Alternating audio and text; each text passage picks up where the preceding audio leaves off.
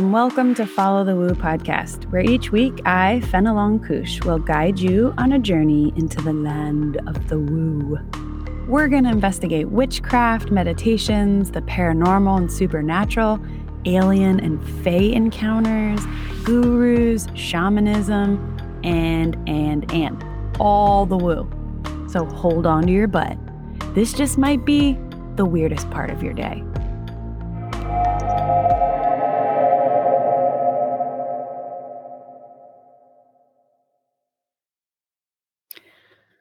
Hello, how are you? Fen here. In this episode, I'll be chatting with Tara Vega. She is one of those people that immediately felt like a kindred spirit to me. In many ways, it seems like we're on similar paths. She's an empath, a storyteller. She's currently in the renowned Stark Film Production MFA program at USC, and she's a hardcore woo seeker. The first time we spoke, which was not that long ago, she mentioned she has seen about 15 psychics. And I was like, oh shit, this is my kind of human. I would love to tackle multiple episodes with her, but today we have the awesome opportunity to dive into her most powerful past life regression experience. We're also going to compare her past life regression experience with mine, see where there may be some overlaps, and just discuss some of the lessons that we learned from these experiences. If you've had a past life regression, then you know this shit is weird. And if you haven't, then maybe after this episode, you'll want to have one done.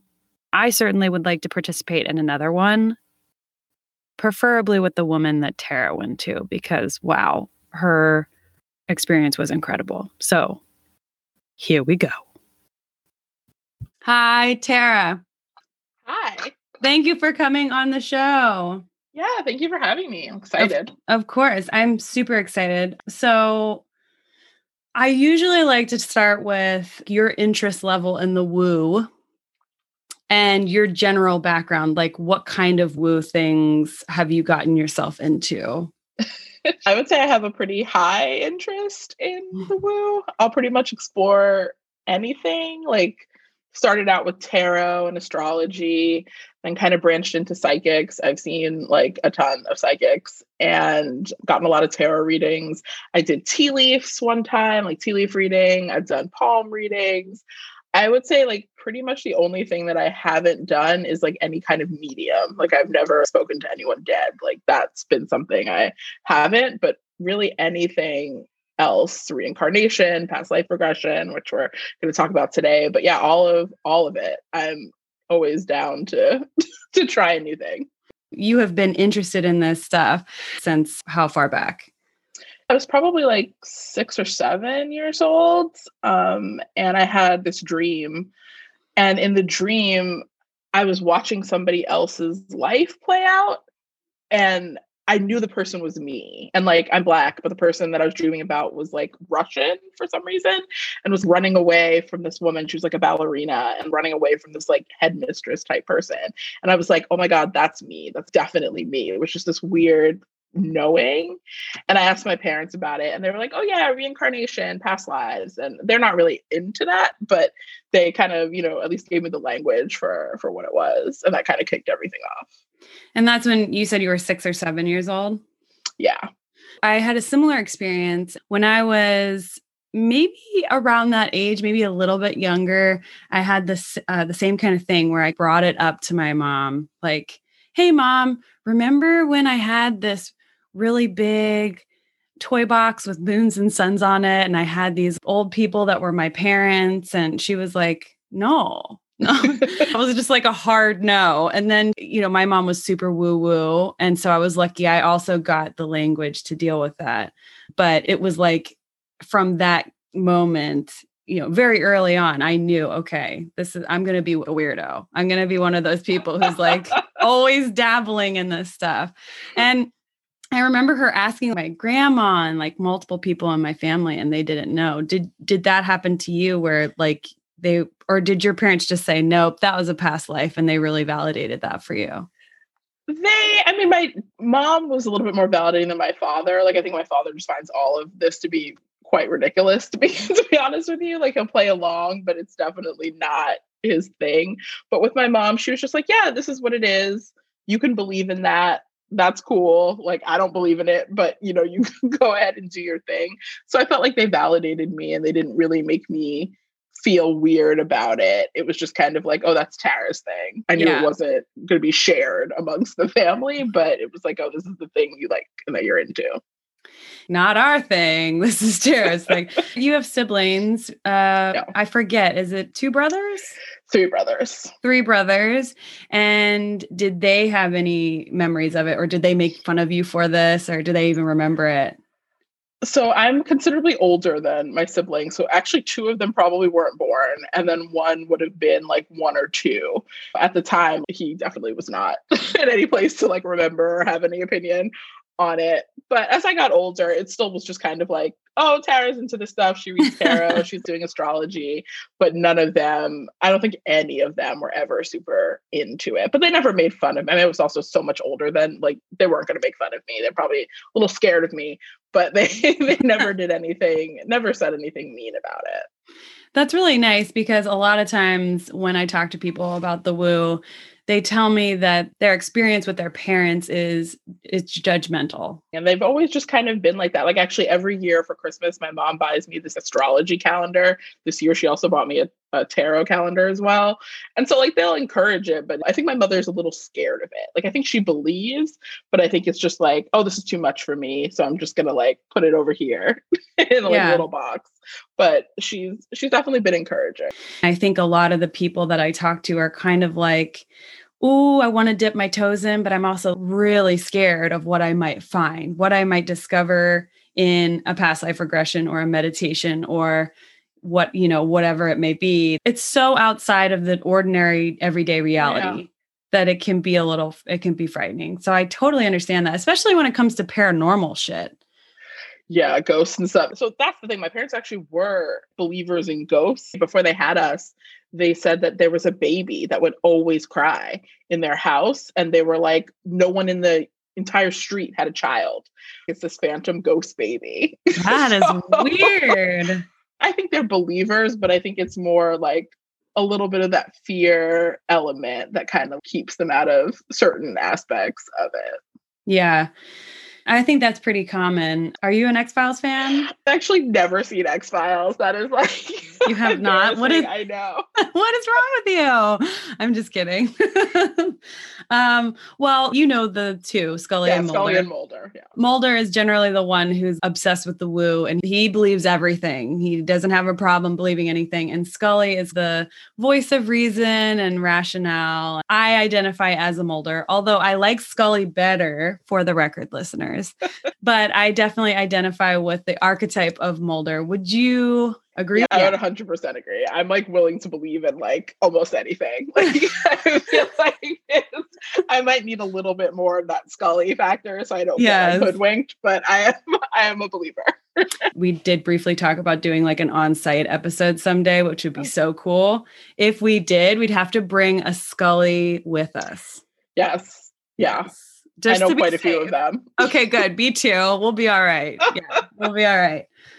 Besides past life regressions, what other like woo woo activities have you been getting into lately? Or you mentioned tarot, you mentioned psychics.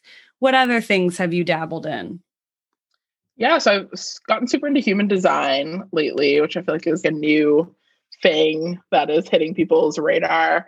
Um, actually, the friend of mine who introduced me to the person who did my regression was the one who taught me about human design. So I've really been digging into that. I've been trying to start doing my own tarot readings. Like in the past, I was just got readings, but now I feel like I have been getting read long enough that I should be able to start reading other people. So kind of diving into some classes on that.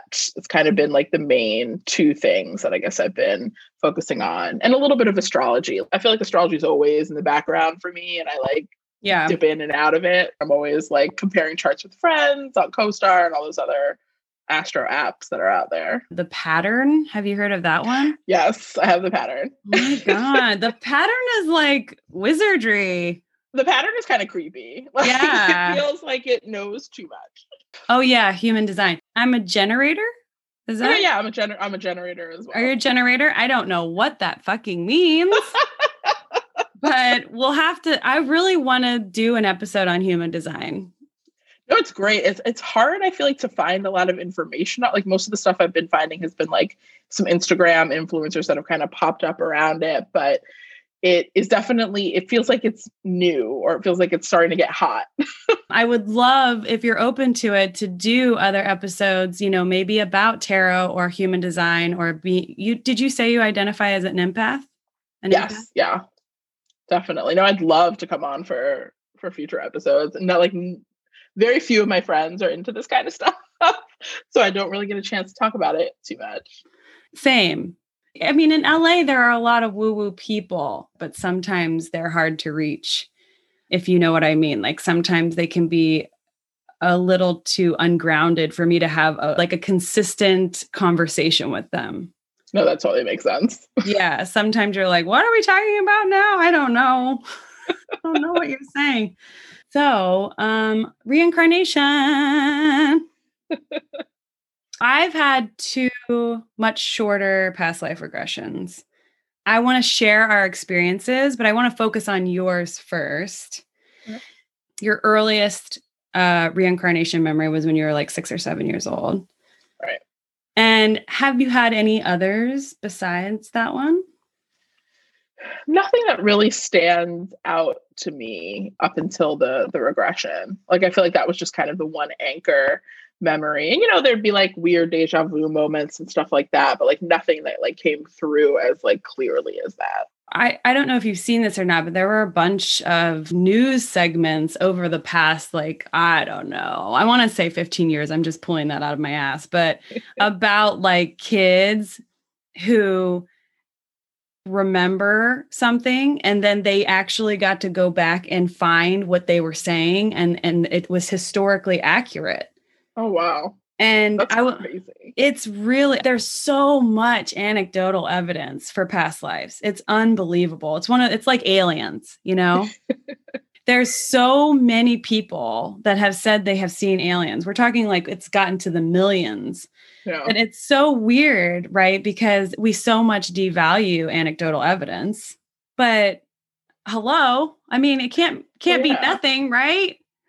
No i feel it especially with kids like i have friends who have young children and the kids will sometimes just say these things and you're like this they didn't hear that anywhere like that's not something that they would have heard about in school or seen anywhere like it has to come from somewhere so it just feels very very real to me Kids can say the creepiest things.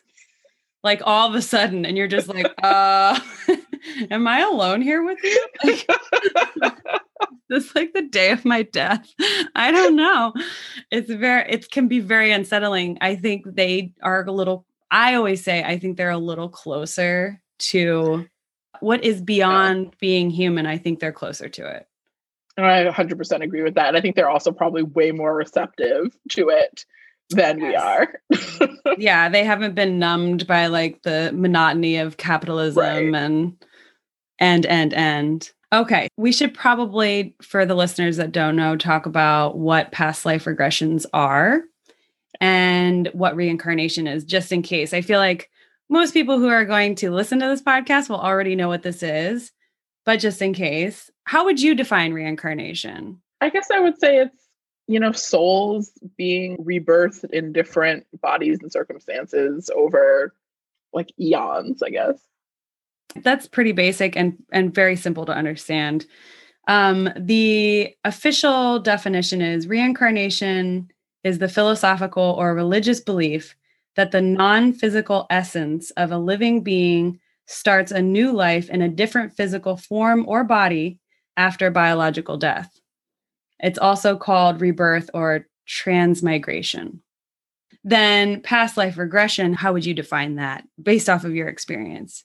Yeah, I would say it's kind of re like living or at least going back into past experiences that you've been through, like unearthing them, I guess. Probably Okay. maybe a better way of, of saying that. Um, kind of bringing them into your consciousness. The official definition of past life regression It is a method that uses hypnosis to recover what practitioners believe are memories of past lives or incarnations. And I just will add it here for the Scullies out there. Uh, the practice is widely considered discredited and unscientific by medical practitioners and experts. I mean, when you look it up, that is like right there. they want to get that right out of the way. I'm not surprised. There are two camps of past life regressionists. The first are those who feel that it should be a firsthand remembering through hypnosis or hypnotherapy. And then the second camp are those who think it should be done through a medium. For the listeners, that'd be like you go to somebody, you pay them some dollars, uh, probably, most likely, and they go into their medium state and they pick that up for you and they give it back to you almost like a shamanic journey a little bit. The other way, which is the hypnosis way, is that you're put in a state and you're remembering yourself through hypnosis. Which was your experience? So mine was me reliving it through my hypnosis.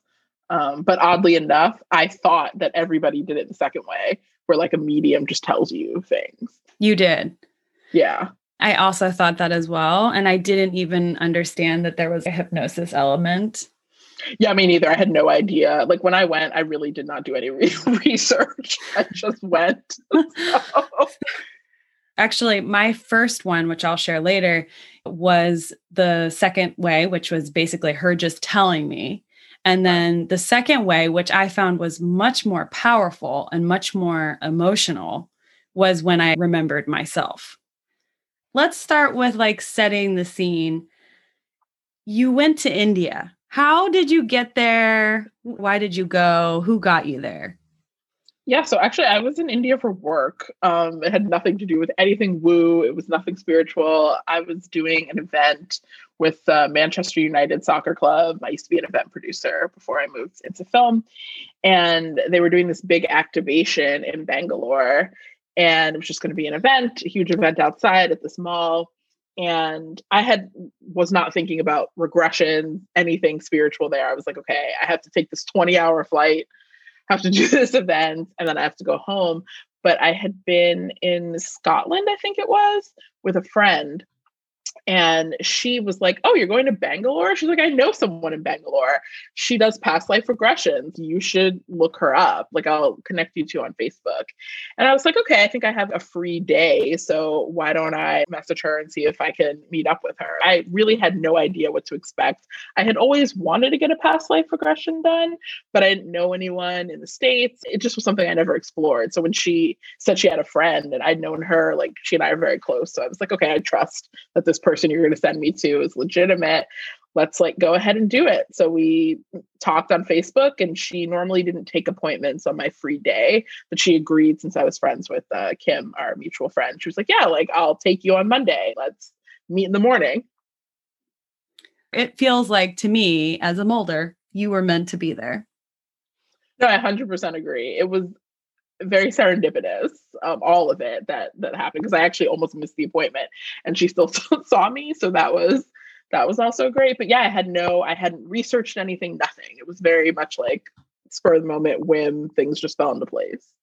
You said you almost missed the appointment. What happened? So the previous day was the close of our event, which had been like a really hard, rough event. And we were just all drinking. I think I was out, like, I was so wasted. Like, I got drunk It's like three o'clock in the morning.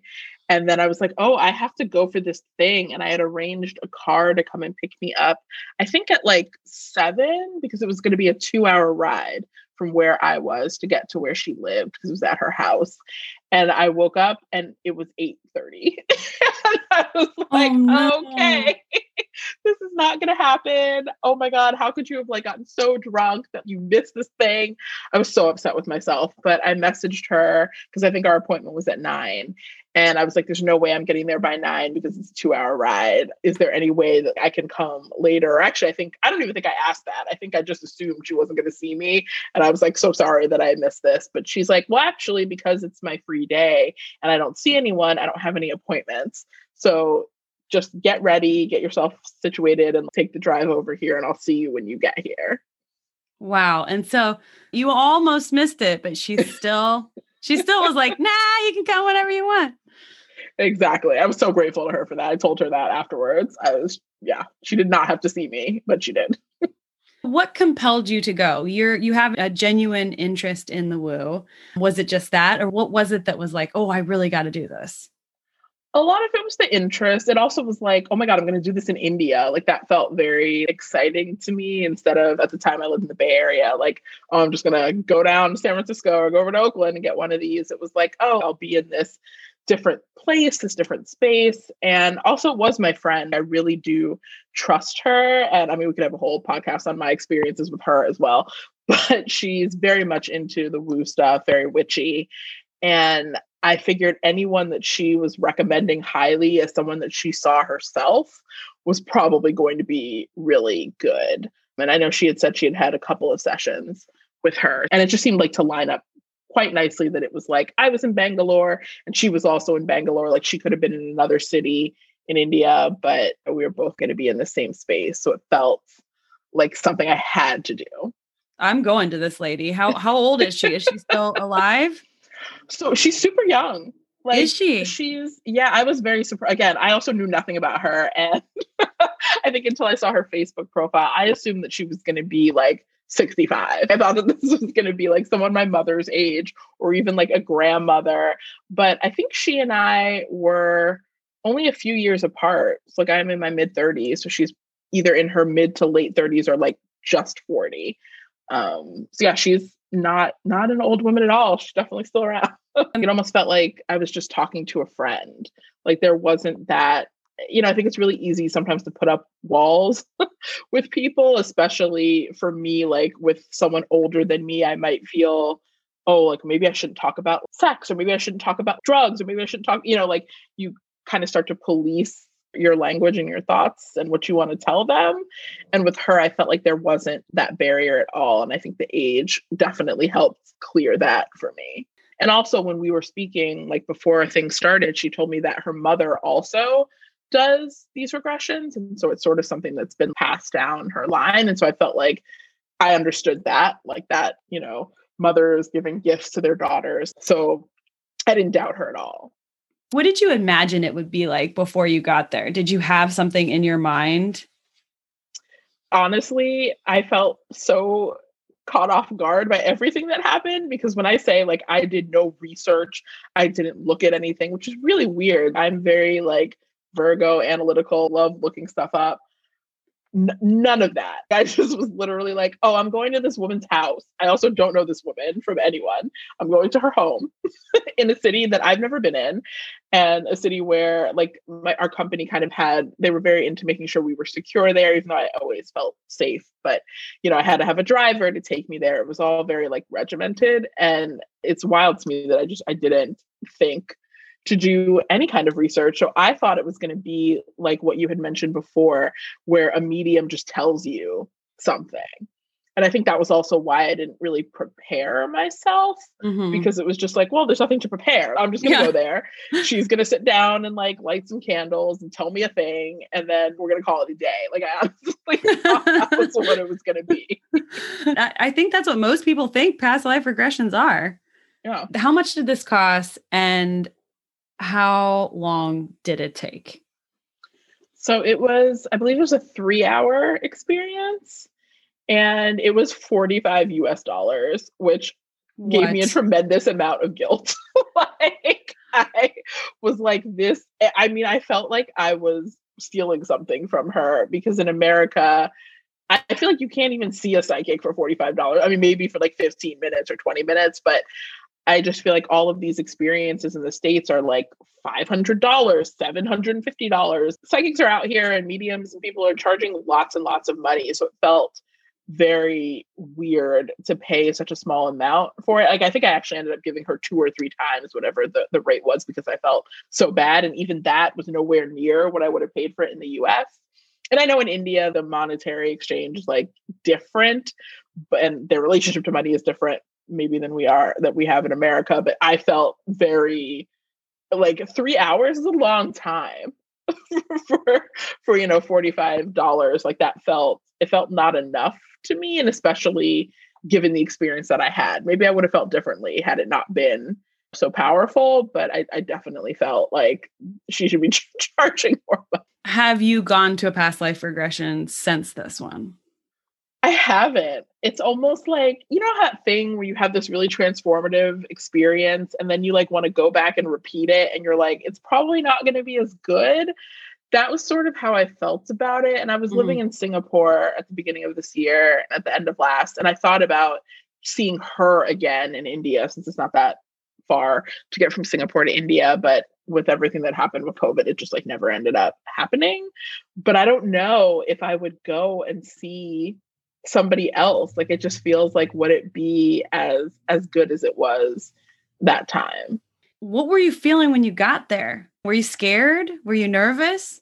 I was definitely thrown off. One, I'm a person who does not like to be late, who does not like, like, I felt like already, like, oh my God, this woman is going to think that I'm just the biggest asshole because like I'm this dumb American who, you know, is taking time on her like day off. I can't even show up on time. So I think I had so much of that energy that I was bringing in as well, just really feeling like, oh God, like I already fucked this up. and now, like, here I am. It was almost like I couldn't be nervous about what was going to happen because I was so disappointed in myself for kind of doing things this way. And also, like, traffic the whole time I'm sitting in the car, like, oh my God, are we gonna get there? Are we gonna get there? And it was her personal home. So we had to go through all these gates to get in. So that was really the energy I came in with. There was no nerves. It was just more me like beating myself up for not being responsible.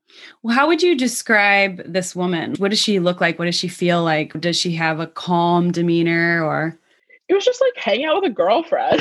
like she was very warm and welcoming, but like in a friend way, not in like a motherly kind of way, but just sort of like, oh, we're going to spend time together. Like, hey, you're here. I didn't feel uncomfortable with her at all. I felt like she was able to really draw me in in a way. And I mean, I am a person that is generally very open to other people's energy, but she was just very fun and she had some humor to her. Like it was, it really did feel like I was hanging out with a friend.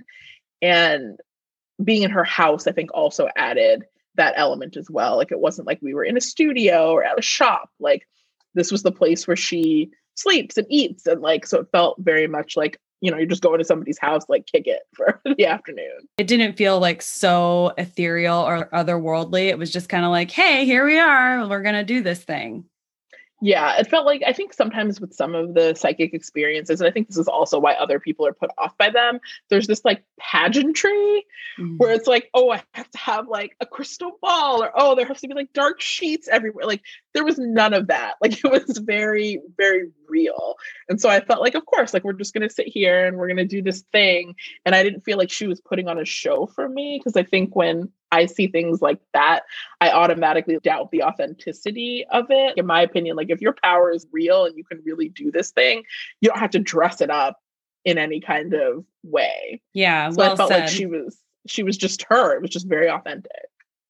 So then what happened? And we sat down and she was just like, okay, so I want you to tell me your life story.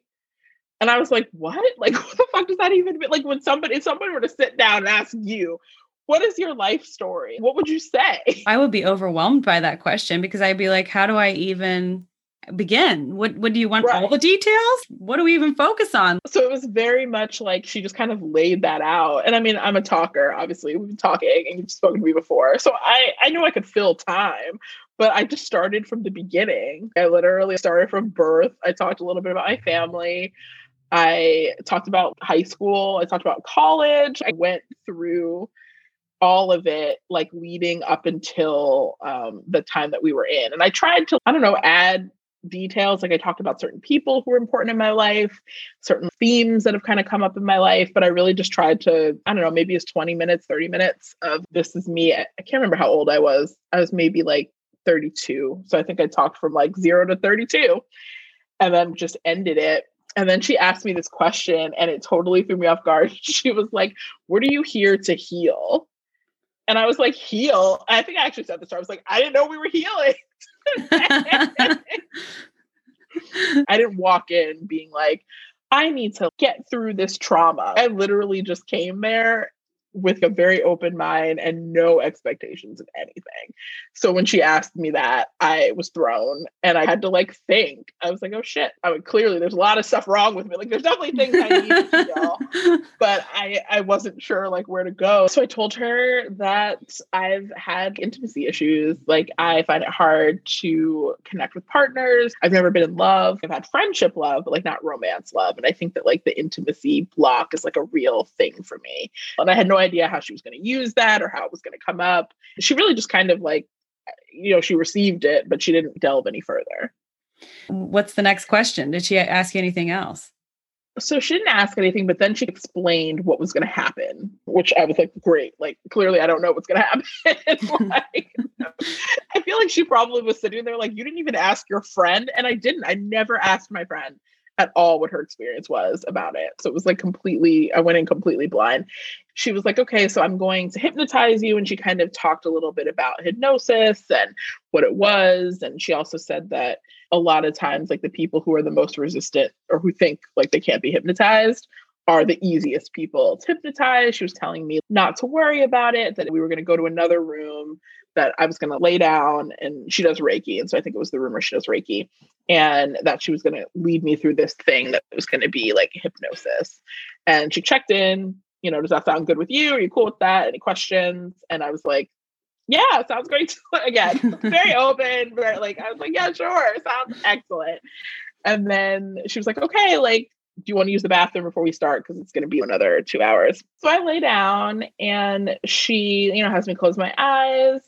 She might have like lit, lit, lit some incense or something. And she just sort of starts like telling me things like, you're walking through a field, like stuff like that. I can't remember the specifics of that part of it, but then I remember she was like, okay, now you're walking downstairs. And you know that feeling you have when you like walk down steps? I felt that. Like I was like, oh, I'm like going down a staircase. Okay, cool. And then she was like, you're going to reach the bottom of the stairs. And then sure enough, I felt that feeling of reaching the bottom. And she said, there's a hallway and I want you to walk up and down it. And there's going to be doors on every side of the hallway and start like taking a look around at the doors. And so I was walking, and there were doors of all different types. And she was like, I want you to pick a door and stand in front of it. I remember this clearly. There was a huge black door, like it looked like the door of a dungeon. That's the one you picked? No, I oh. remember looking at that and I was like, no, I'm not ready for that. That is not the door that I'm trying to go down here. I am in a foreign country by myself. Like I'm not going down that door.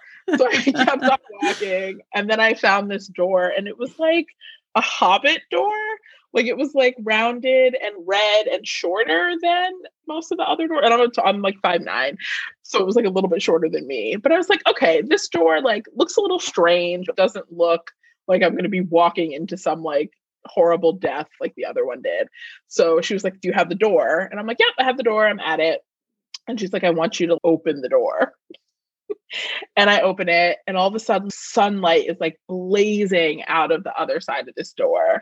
And she's like, Yeah, walk through it. And I probably should have told this a little bit better, but she had told me basically that when we were doing this and we got to this experience, that I was going to be relaying everything back to her. She's like, You're just going to be telling me what you see and I'll stop and ask you questions. And then I'll tell you when it's time to jump to another part of the experience. So she's just like, yeah, just talk, like, talk to me, like, talk me through everything that you're seeing and doing. Is she holding your hand or you're, how, where are you sitting in relation to her in this room? Honestly, I don't, she wasn't touching me. She may have been like at my head. I was lying on like a table and maybe she was standing where my head was or maybe like off to the side of me but no no touch like nothing i don't recall her touching me the entire like maybe she did a little bit of reiki stuff before we like really got into it but once i was talking it was almost like she wasn't even really in the room like she was just kind of like a disembodied voice in the room in a sense wow and had you been hypnotized before not that i can think of like I've gone to some psychics and done some stuff, but it was never anything like this. I've done visualizations for meditations and things like that, but usually those were like, you know, recorded things, not with a person physically in the space.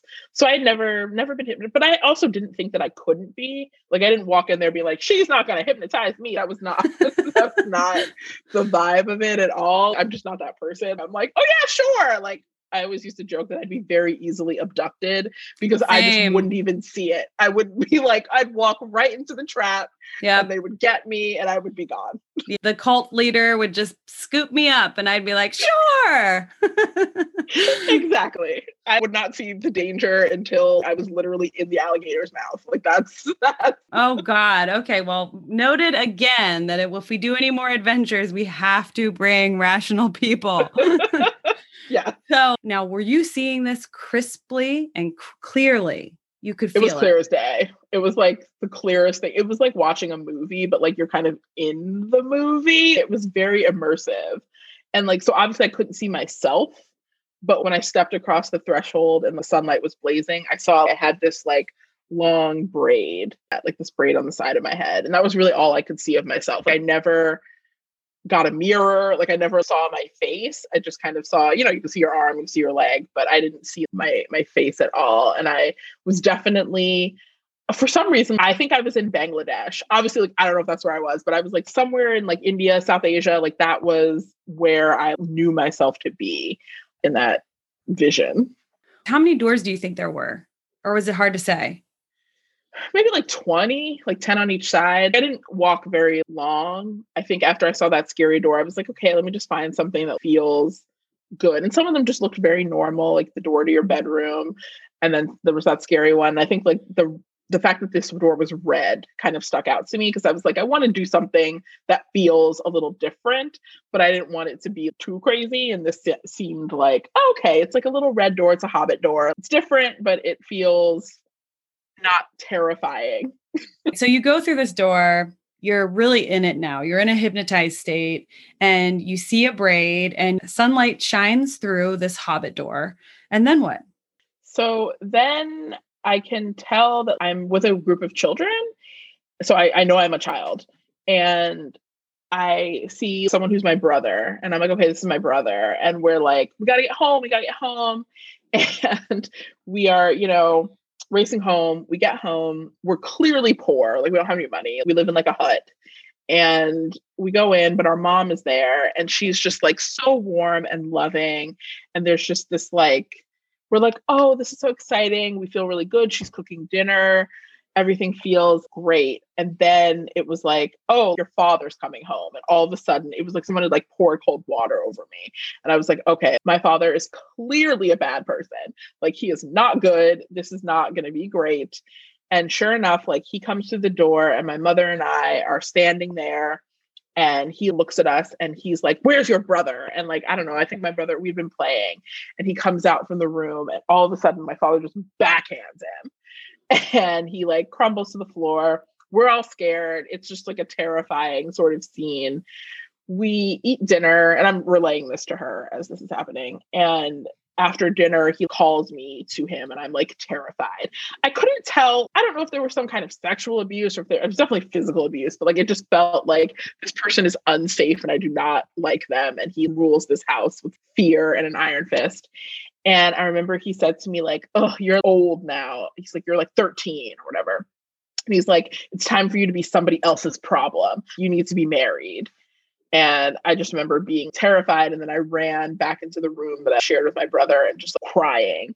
And like basically we're both crying because he got smacked and I'm like been told that I'm gonna be marrying someone. So I relayed that to her. And then she said what she she was like, okay, great. Well, shouldn't say great. she was like, okay, now take me to the next significant moment. And that was sort of her cue for me to like move into another vision of that life. You didn't go to another door. That was just the first opening. And then you went on a little bit of a, a ride, like a hypnosis ride.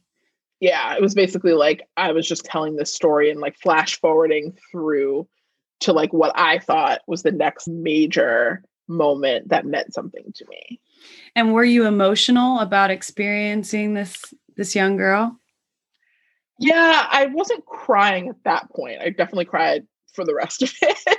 but at that point it was just like more fear. I was like, "Oh my god, fear and this just not feeling entirely safe, but then also having this relationship with my mother that was clearly wonderful. And then having this brother, you know, where we would commiserate about, you know, being smacked around by our, our father. I felt like there was love there, but then there was also this like fear underlying all of it. After that, it was the wedding. So I saw myself and I was getting married.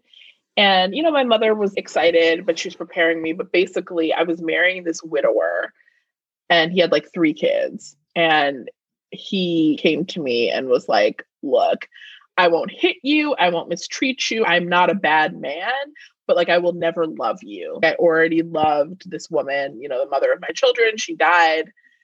This is just like what this is. And, you know, he was like, I honestly don't even really want to touch you, but we have to have a child or else people are going to think things are weird. You give me a child and then I'll leave you alone forever. I'll make sure you're taken care of, but you need to raise my children and be in my house. Like, that's going to be what it is. And so feeling a tremendous sense of sadness at that and also sadness about leaving my mother's home. As much as I want to get away from my father, it was like, oh, but my mom is going to be alone with my father and my brother and really feeling sad about that. Do you stay in this narrative the entire regression? Yeah, it's it was all like it was all this life which is also something i did not expect i thought i was going to be going like for three hours i thought we were going to do like 40 lives. I really thought it was going to be yeah. a lot, but it was really intense in this one experience. That's fascinating because I both of my experiences we did multiple lifetimes. Um, not tons, but more than one. So it sounds like it's a quality over quantity thing almost with this woman. Do you know if she always does just one? Because again like i said i never asked my friend what her experience was. I do think though that she does do these with multiple people and I, if i recall correctly at the end of our experience she was like the first one is always the longest. Like mm. you know if you were to come back it would be a little bit easier and it wouldn't be as detailed but this first one is gonna really take you some time. Maybe i also just saw a lot of things because i had like five or six significant moments. It wasn't like I just saw a couple of scenes. It was very much like I, I, saw a whole life. Now you're about to marry this guy. Have you married him yet? Or you're at the wedding, you said? Yeah, at the wedding. We get married and then I jump to the next significant part of that. Cause like really what it was was more me having that conversation with him about him not being capable of loving me, but like we're going to have this marriage, knowing that he's not going to be the man my father was, but he'll be unloving in a different way. Um, but, you know, I'll be taken care of and I'll have what I need. And the whole thing about having a child, like that was something we had to do. It seemed like for the community for us not to be like shut. It was like, okay, you have to have a kid. I don't really want to have a kid with you, but like this is the duty that we all have to provide. And then she was like, okay, what's the next significant moment? And for me, that was I saw myself giving birth, which is like fucking crazy. I've never had a baby before, but that experience, like that, I think was when the tears like really started coming. Where were you? Were you just seeing, could you see your knees? Could you see your feet? Like what, where were we looking? I was standing and my mother was there and like a midwife, I guess. And they were holding my hands and I was giving birth. A baby was like coming out of me. I didn't really feel pain, but I was crying so maybe I did feel pain. I just was repressing it, but it was just like I was in it. It was that moment of me having this child in this, you know, in in the house. I don't know if it was my house, but you know, it was definitely a whole. It was not a hospital in this. I don't think the lives that we were living like there was any kind of hospital happening then and i also couldn't tell this was interesting to me i had no idea what time it was like what like was it the 1800s was it the 19 like not a clue I was just going to ask you that. Like, what time period could you tell by clothing or anything? Or it could have been like in the early 1900s. It was also hard because you could tell that we were poor. Everyone was like some degree of poor. Like, even the person that I married, maybe he was a little bit well off than where I came from, but like there wasn't wealth. And so I think that also kind of shifted things with the timing. Like I do remember a stove. We weren't cooking over like a fire pit or anything like that. So there was like mm. some sort of like modernity, but it was all like everything felt really old. And like I felt all of her emotions and all of the things she was feeling.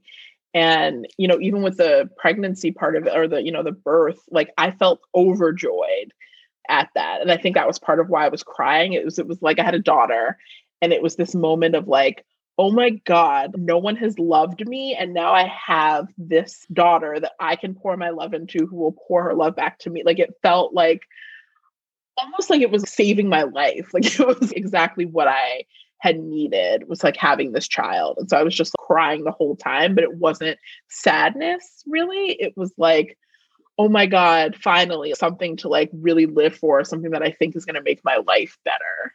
It was basically, I saw her being born and like holding her. And then that's kind of where we stop. So then we're kind of taken a little bit out of that narrative, and I see my mother's death.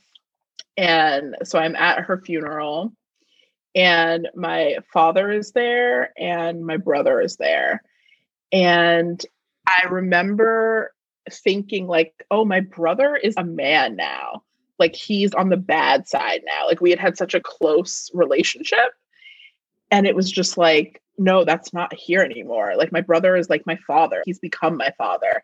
And i had this moment of standing up for myself where i was like i told my father like you because i think in from what I could gather, custom would be for him to come and live with me after the death of my mother Oh, like oh, hell no. to take care of him.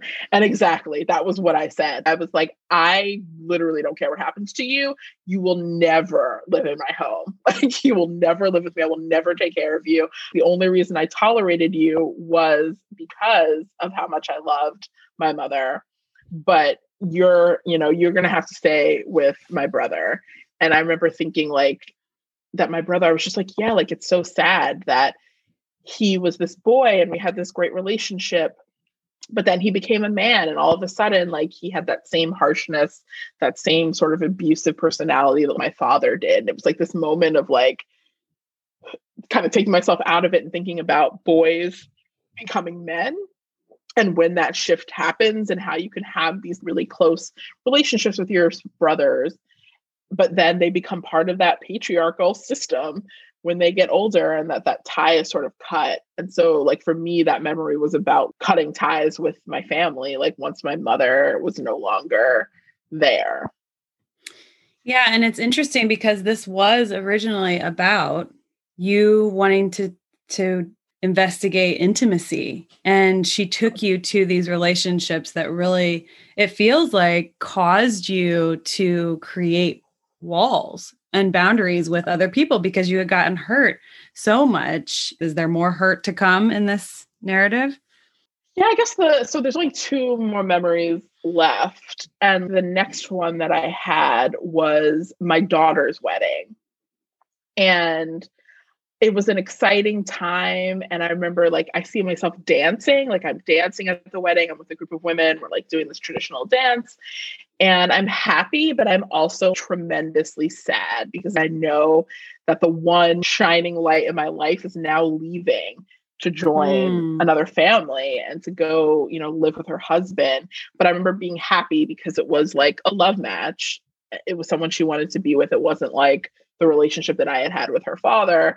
It was her being happy and excited, but there was this like grief, you know, mingled with excitement and happiness because, you know, you're happy that your daughter has like found, you know, she's done what you always wanted for her. But there's also the sense of like, oh, but now here I am alone with this man that doesn't, you know, at this point, all the children are gone because his kids were older, they were already gone, and it's just us. And the sense of like, oh my God, like the rest of my life is just going to be me with this man. And really feeling the grief of that. You had one final memory, and what was that? Actually, she stopped me at this point mm. in the mm. story. And she then brought up the intimacy stuff. You know, she asked, started asking me questions like, how does this make you feel? And how do you feel about the relationships that you had in this life? And where's the hurt? It was almost like a therapy session, like smack in the middle of it where she really like kind of and I was crying, weeping at this point during all of this, like her asking me all these questions about intimacy and about love and about how I felt in that life and what it had done to me and what it, it created in me. and it was really really really deep and i'm not a crier like i don't really cry in front of people but i was like on the floor. Tears just like everywhere. I don't even know how she could understand what i'm saying. So how long was that therapy session part that was in the middle there? It wasn't too long. It was maybe like 10 or 15 minutes. It was like she just asked a lot of questions and really probed everything that i had told her up until that point because she had been pretty passive up until then. And then after that, she took you into another session and you had your final, like, what, what was this more, was this like the cathartic memory or was it really just wrapping up that, that lifetime? It was really wrapping up that lifetime. Like she actually told me, she was like, now I want you to go to your death. Mm. Um, and so I saw myself in bed, like old, frail. My daughter was there holding my hand and, you know, just kind of talking to me and me being like, okay, I'm ready to go. And then like the end, fiend, um, it was like kind of done. I just felt like, okay, it's almost like the end of a really good movie where you're like, wow, like it felt like really powerful mm. and it was still mm. sitting with you, but you were like complete with the experience. Um, and I think because it had been so different from what I had thought it was going to be, that I was also still sitting in that. Like it was way more powerful than I could have ever imagined how do you wrap something like that up though? I mean with the movie you like talk it over with your friend and or something. I mean how did you what did you do then? Honestly i can't remember how she ended it. I, I, think she like undid the hypnosis or like kind of brought me out of the hypnosis. And then she was like oh like you know initially i was going to cook breakfast for you but you came later. Would you want to eat lunch with me. She's like, I cook in clay pots. I hope that's okay. I was like, yeah, it's totally okay. it sounds delicious. And she was like, I'm a vegetarian, but I'll make you an egg curry and like we can sit and eat that. And yeah, so we just got up and she went in the kitchen and like made me probably one of the best meals I've ever eaten in my life.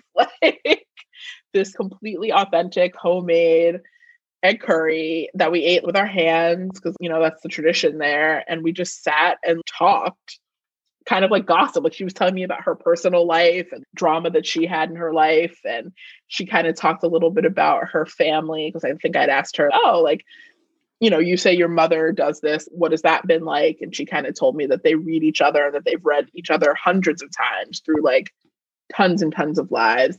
She said her father, though, I thought this was interesting. She said her father doesn't believe in it at all. And whenever he talks to her, he's like, So, how many people have you conned today?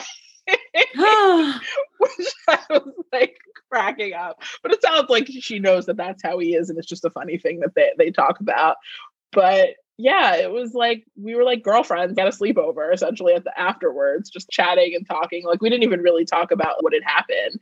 We just kind of talked about our lives and I learned more about her and yeah, we ate this delicious meal she made. I was I was shocked. Like I've never been like for a tarot reading and had somebody make me like a full meal after that. Like it just yeah. felt so intimate. Like I felt like I got to know her a little bit. Obviously, she knew I told her my whole entire life story the first time I like sat down and we had gone through this experience.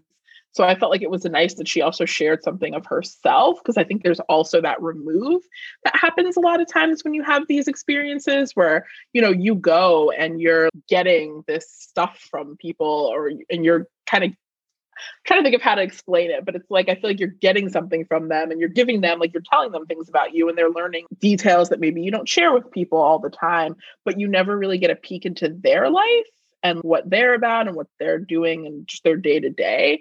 And I felt like I got to know her. She was very open and told me a lot of stuff about her life and her experiences and even just like drama with, with her dating life, like things like that that I, you know, you wouldn't think that you would just sit there and be chatting about that, but it felt very special. Are you there a total of three hours or was the session three hours and then there was the meal on top of that? Yeah, the session was three hours and then there was the meal on top of that. So I was probably there for like four and a half, maybe five hours. Damn. Because um, like she had to she had to actually cook it. Like it wasn't like she just like pulled something out and reheated it. Like I watched her cook everything and make the food and then we sat and talked and ate it and kind of like chilled for a little bit. Like, I mean, she basically gave me almost half of her day. I feel like it's amazing for $45. Oh my God. After all of that, that's a lot to process for you. Did you have any post weird experiences, like weird dreams that night, or any more crying jags or anything like that over the next few days? I felt like very like unburdened is the word that's coming to my mind. It, almost like I didn't know I was carrying around all of this shit. And then I took it off. And so I didn't have any cry. Like it wasn't anything like that. And actually, when I got back to the hotel that night, I wrote all of it down. Like I was Smart. like, I need to like capture this before I forget it. And I don't know, I felt it just felt like this freedom and kind of gave me like a little bit of insight because I have always sort of been like I don't understand why, where these issues that I have come from. Like my parents have been married forever. My father is like the nicest man in the world. Like there's nothing in my childhood that I could really pinpoint to why I have these intimacy blocks.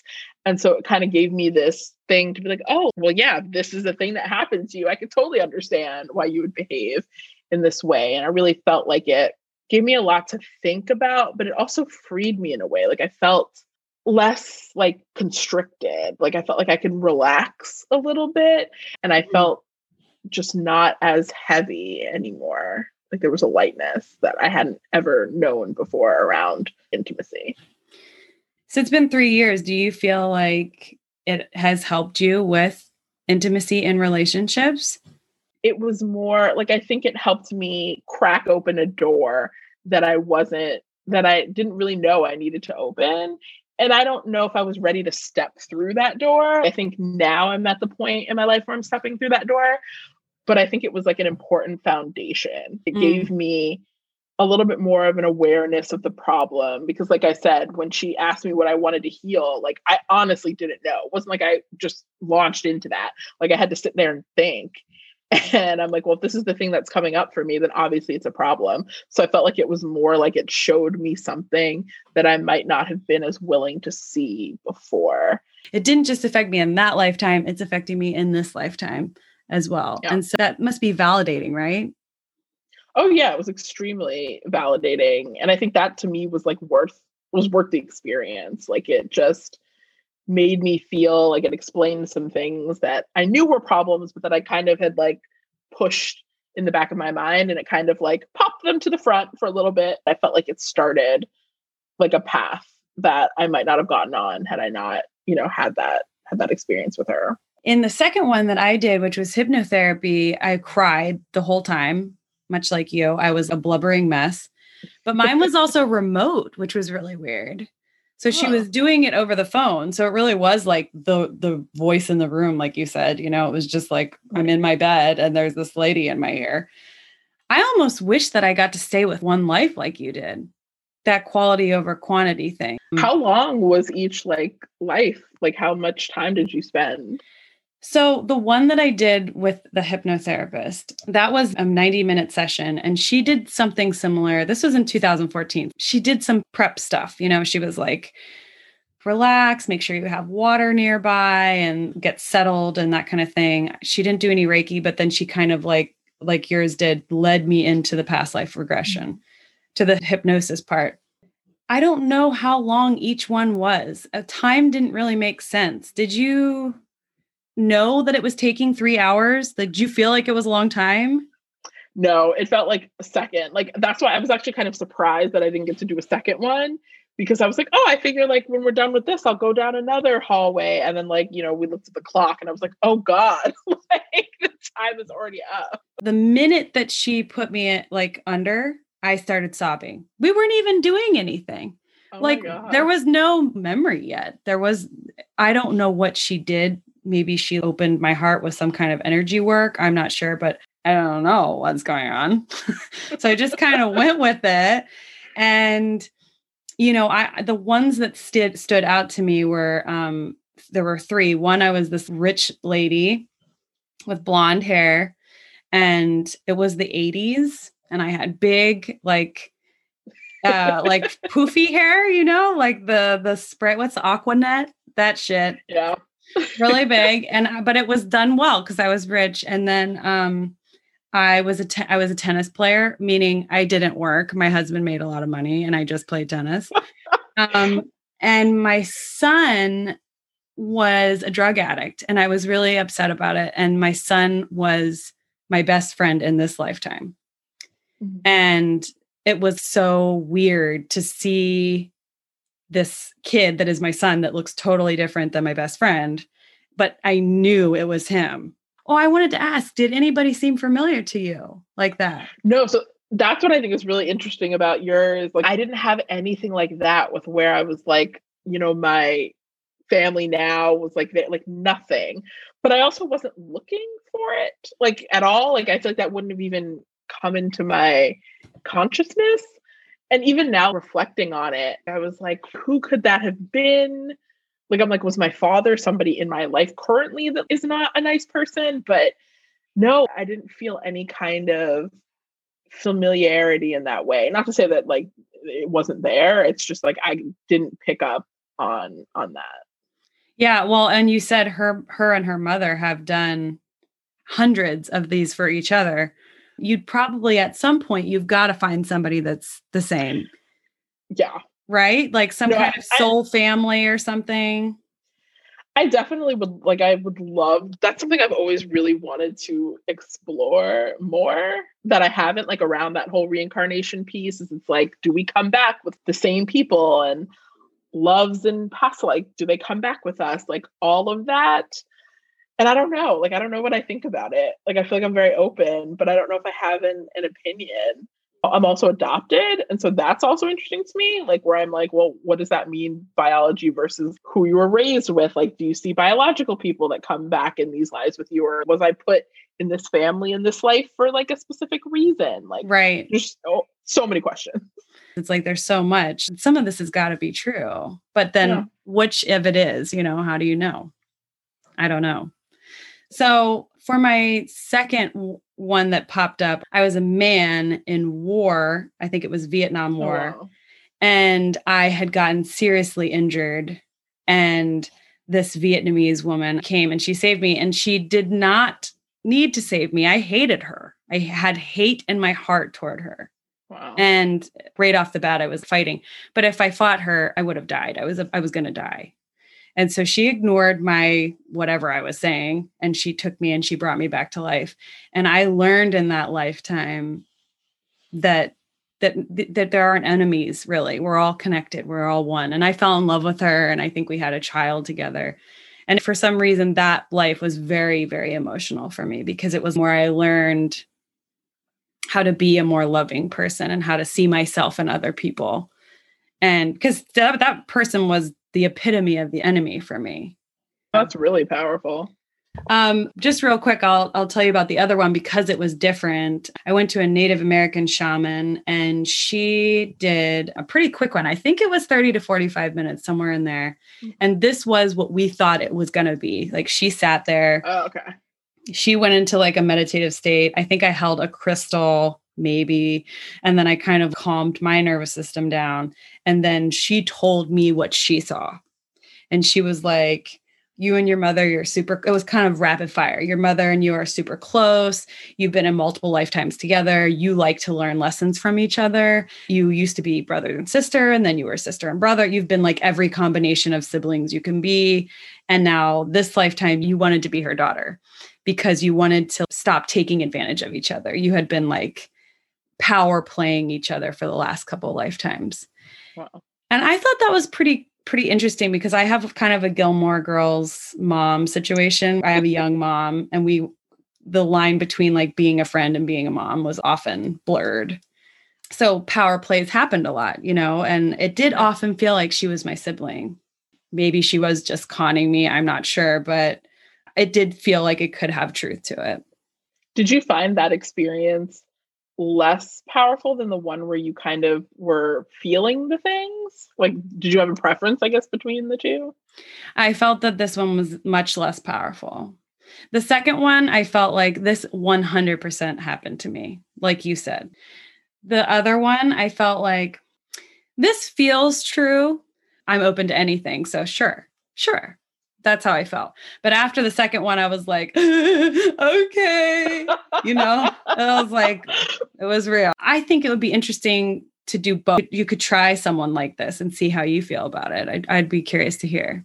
Yeah, I've had like I've had a couple of psychics say things to me about past lives. It's never been like the whole reading, but like I have a huge fear. Like I don't like to drive. Like almost an irrational fear of driving. I mean, I do it because in LA you kind of have to. Yeah, I was and a psychic say. that I that I see regularly or that I used to see regularly. One session, she was like, "Yeah, in a past life, you were in this terrible car accident, like Mm. awful car accident." And she's like, "You didn't die, but that's like where the fear from it comes." And like to your point, like the same thing where I was like, "Well, yeah, that sounds like it could be true, but because I didn't like feel that, it it didn't really feel real." And I think another friend of mine had told me that a psychic had kind of rattled off a couple of like past life, like they told her she had been murdered in a past life, like a couple of things like that. And she was like, Yeah, I could see some of this stuff happening. But I think when you see that, not that I really want to go through down the rabbit hole of watching myself be murdered, but like there's Why not?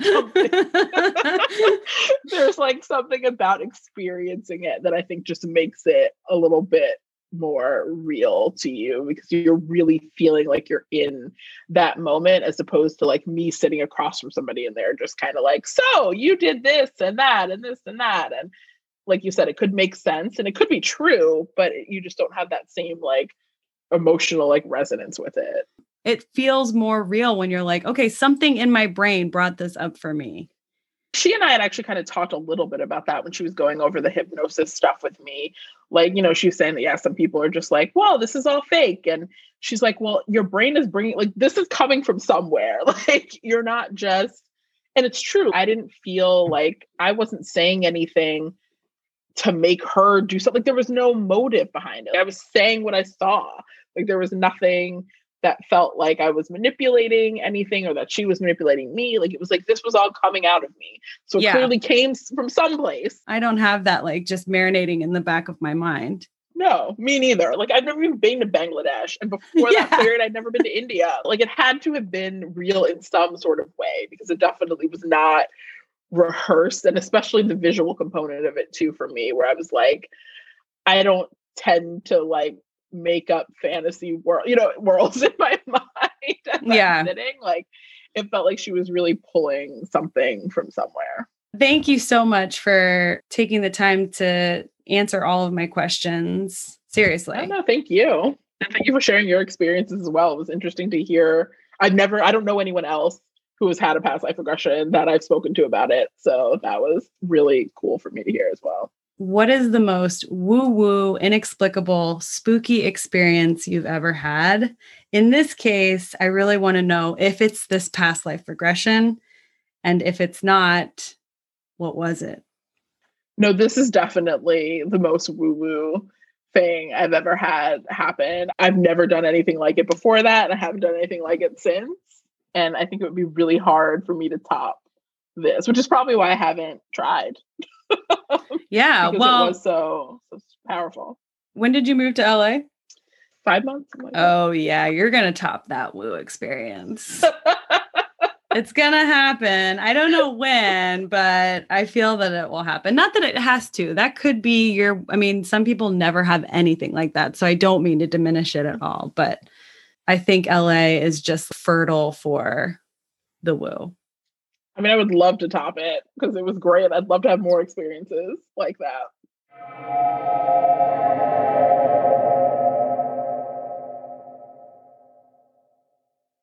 Well, that is all for this episode.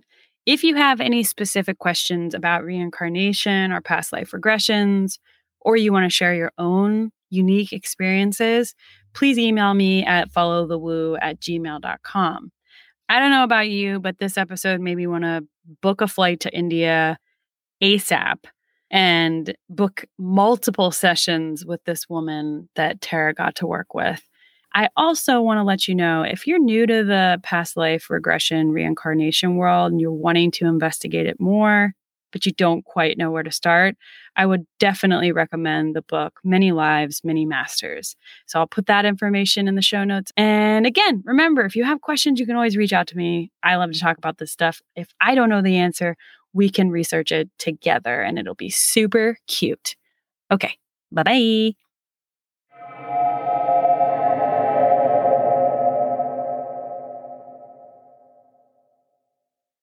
Thank you for following the woo with me today. If you love what you heard, please make sure to subscribe to Follow the Woo wherever you listen to podcasts. And if you're feeling particularly stoked about this show, please leave a review and or rating.